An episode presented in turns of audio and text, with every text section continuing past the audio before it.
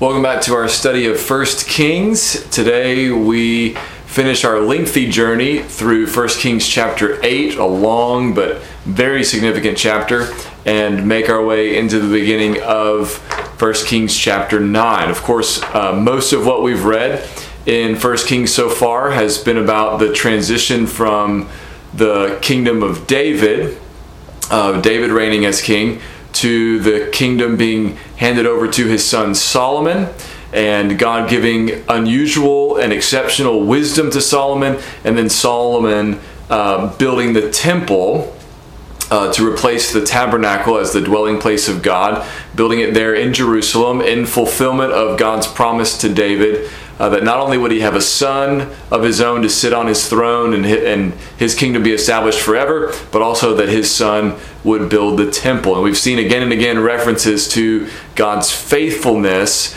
to that promise that he made to David uh, being shown in the kingdom and work of Solomon. And so then in chapter 8, there was a massive um, dedication of the temple, prayer of Solomon to the Lord about the temple, uh, Solomon blessing the people there at the temple, and that brings us up to 1 Kings chapter 8, verse 62, and we'll work our way down to chapter 9, verse 9.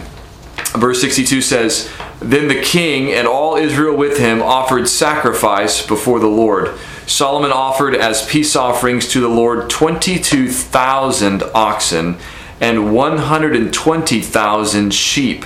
So the king and all the people of Israel dedicated the house of the Lord. The same day, the king consecrated the middle of the court that was before the house of the Lord, for there he offered the burnt offering and the grain offering and the fat pieces of the peace offerings, because the bronze altar that was before the Lord was too small to receive the burnt offering and the grain offering and the fat pieces of the peace offerings. So, of course, this is uh, no surprise that a part of the dedication of the temple would include uh, significant sacrifices. Now, of course, there were sacrifices required to be offered daily at the tabernacle and then at the temple. There were sacrifices required for special seasons and celebrations. This is a day of extravagant sacrifice. Thousands, 22,000 oxen, 120,000 sheep sacrificed before the Lord as they dedicate this temple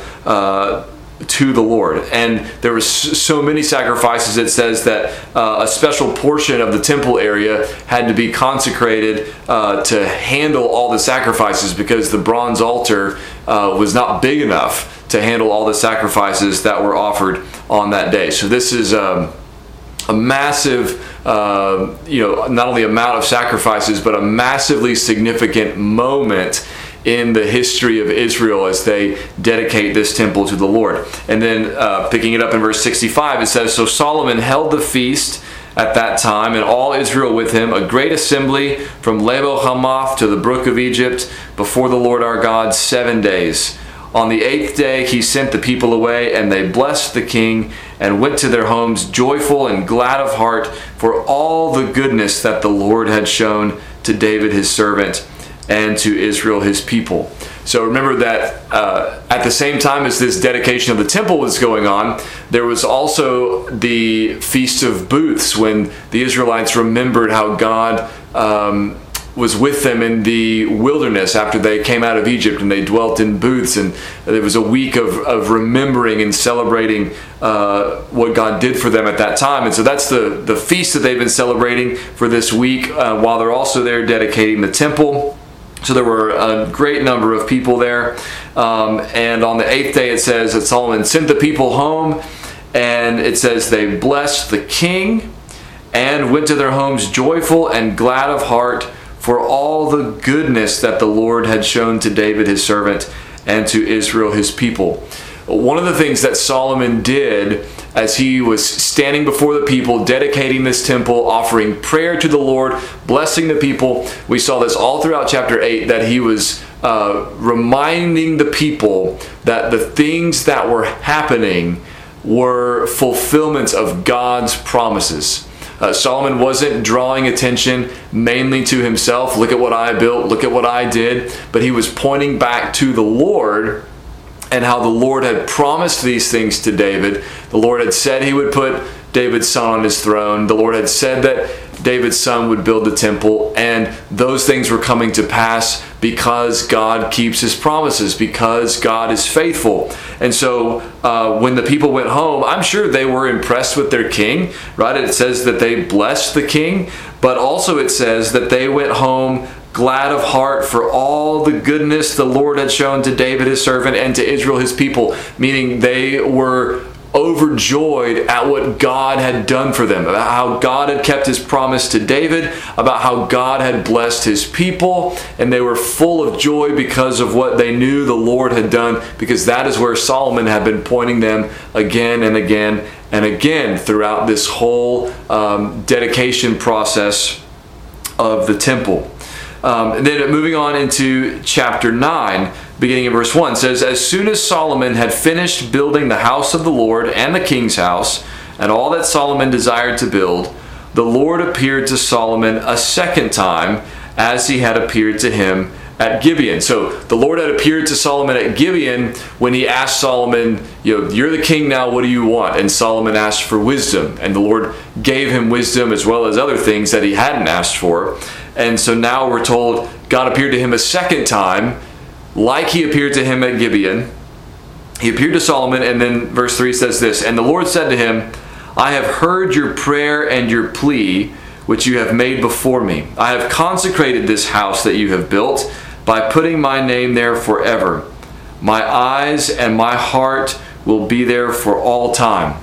So he says to Solomon, um, the prayer that you prayed remember in, in chapter 8 he prays a lengthy prays a lengthy prayer saying god you know let your eyes always be on this place. I know that you're not limited to this temple. I'm under no illusion that somehow we have you know captured you or contained you in the temple. Not even the heavens can contain you but this is where your name uh, dwells. And so we I want you I'm asking that your name would all your excuse me your eyes would always be toward this temple so that whoever prays in all these various scenarios when they pray toward this place or when they come to this place that you would hear their prayer and that you would listen and you would respond with mercy and grace and and so on. And so one of the things God says to Solomon is I've heard that prayer and I'm going to do what you asked Right? I've heard your prayer and your plea which you have made before me. I have consecrated this house that you have built. So you built it for me,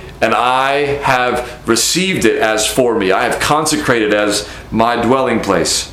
Right? Um, I've consecrated it by putting my name there forever.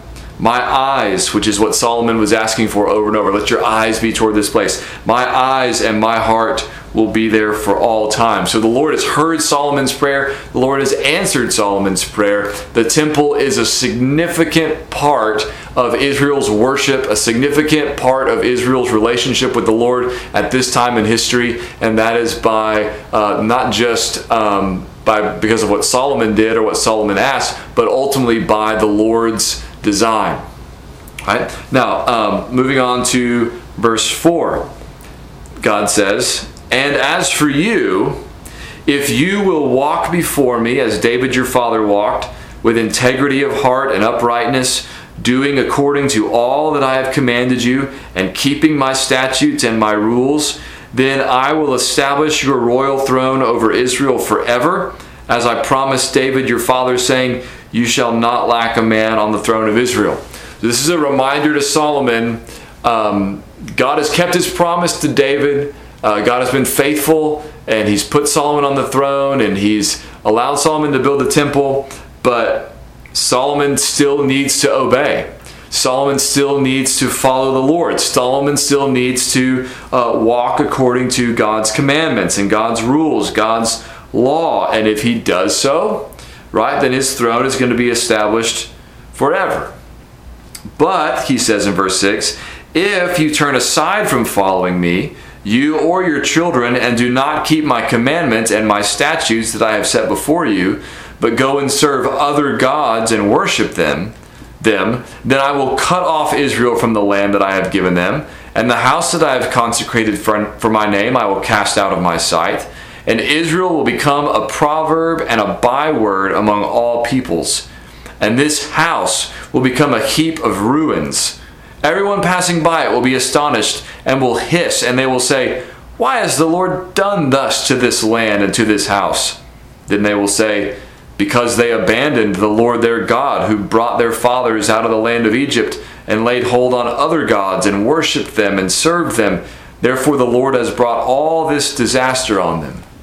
So, God warns Solomon and says, If you don't keep my commandments, if you don't continue to follow me, if you don't do uh, what I've commanded you to do, or if your children don't, your descendants don't keep my commandments, if you worship other gods, if you turn away from me toward other gods, then he says, I will cut you cut off Israel from the land, and um, the house that I've consecrated for my name I will cast out of my sight. So when he says, you know, my eyes will be uh, toward this place forever, there's a condition that comes with that. That's true if you keep my commandments and you don't turn away to other gods. Now, uh, we know Solomon's whole story. Solomon, when he heard these words, he didn't know how his life was going to turn out, right? But we know how Solomon's life turned out. What did Solomon do? Was he faithful to the Lord or did he turn away to other gods? He turned away to other gods. Remember, he married uh, foreign women despite what uh, God had told him not to do, right? And those uh, foreign women turned his heart away from the Lord and toward other gods. He was not wholly faithful to the Lord. And so it, it didn't happen in Solomon's lifetime, but the rest of 1st and 2nd Kings tells the story of what was mostly a long decline, uh, a long period of unfaithfulness, of turning away from the Lord, of worshiping idols. There's some bright spots in there. There are some kings who did right, uh, like Hezekiah and Josiah. Um, but by and large, many, most of the kings, um, they turned away from the Lord. They worshipped idols. They didn't lead the people of Israel toward the Lord, but away from the Lord. And they they worshipped other gods. And so what happened? They were exiled. Assyria came in 722 BC and took the northern kingdoms of Israel into exile. And then, a little over 100 years later, about almost 150 years later, in 586 BC, the Babylonians came and took the southern kingdom of Judah, which is where Jerusalem and the temple were.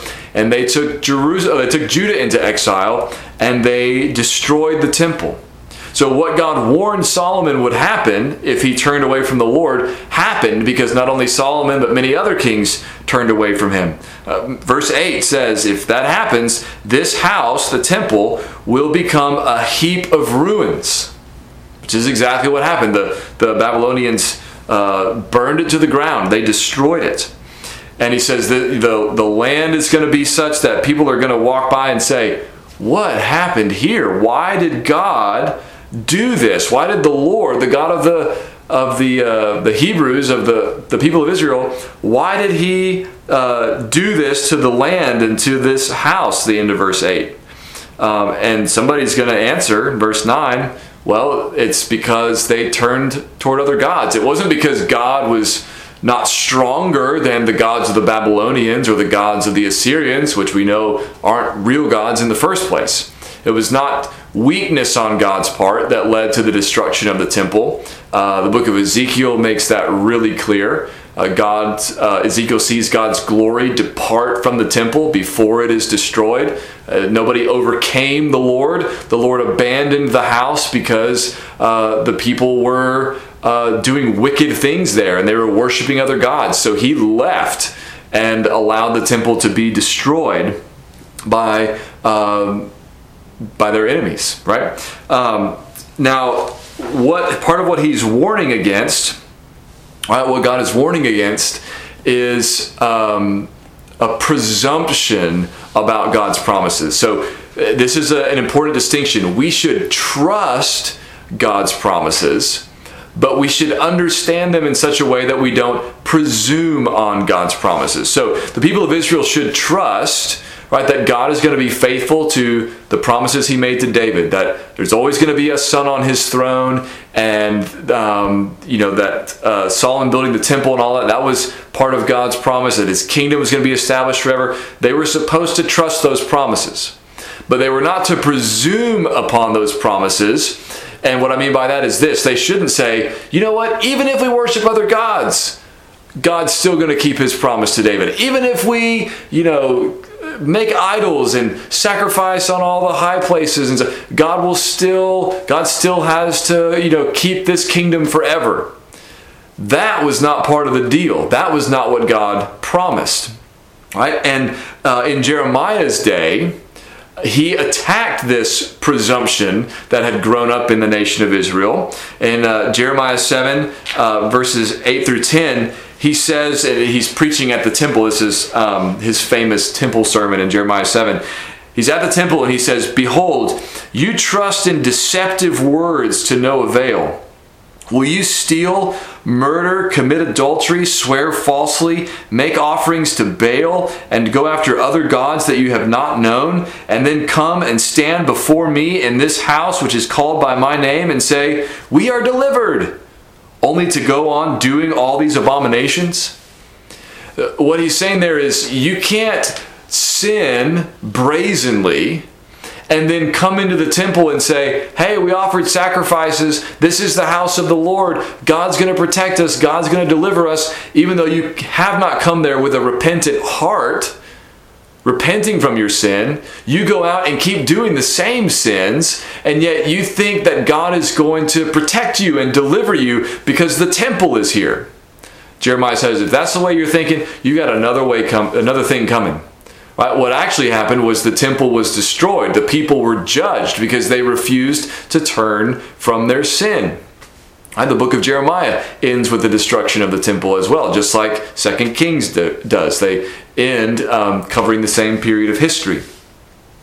Um, so uh, that was a, a, um, a, misunderstanding, right, that they had of God's promises and of God's presence. Uh, uh, him him being there, him putting his name in that temple and saying this is where you know my eyes are going to be here forever, didn't mean that Israel could do whatever they wanted, and God would never judge them.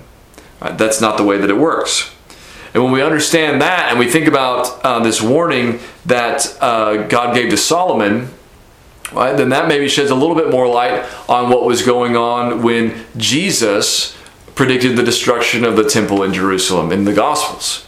Remember that um, in Jesus' last week, he came to uh, Jerusalem and he rode in on a donkey as the promised king.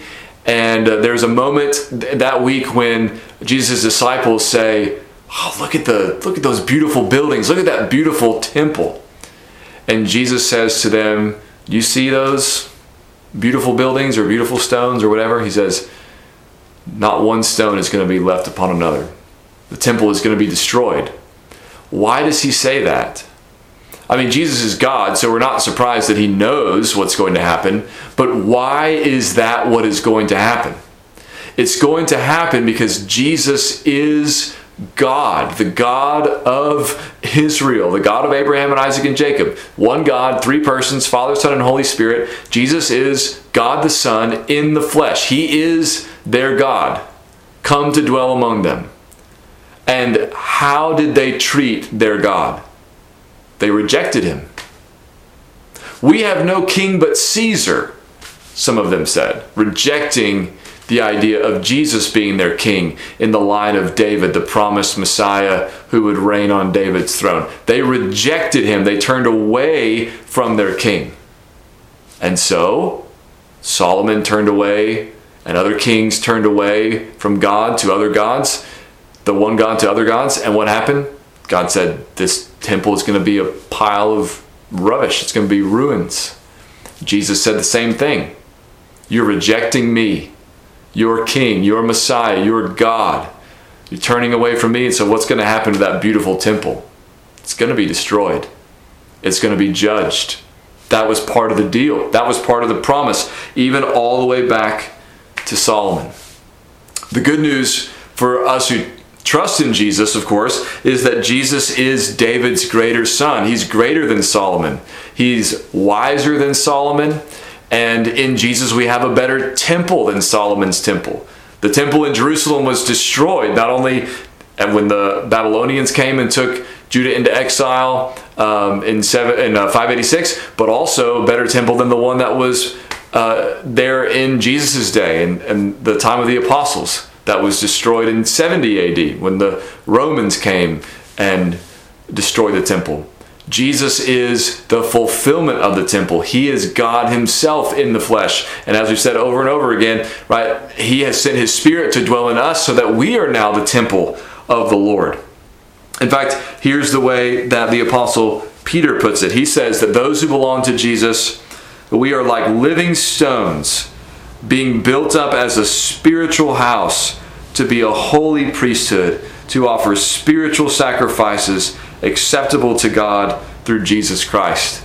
So when we look back at the building and dedication of the temple that Solomon built, it's not just sort of historically interesting, it's not just interesting because it's a significant period in biblical history, although it's interesting for both of those reasons.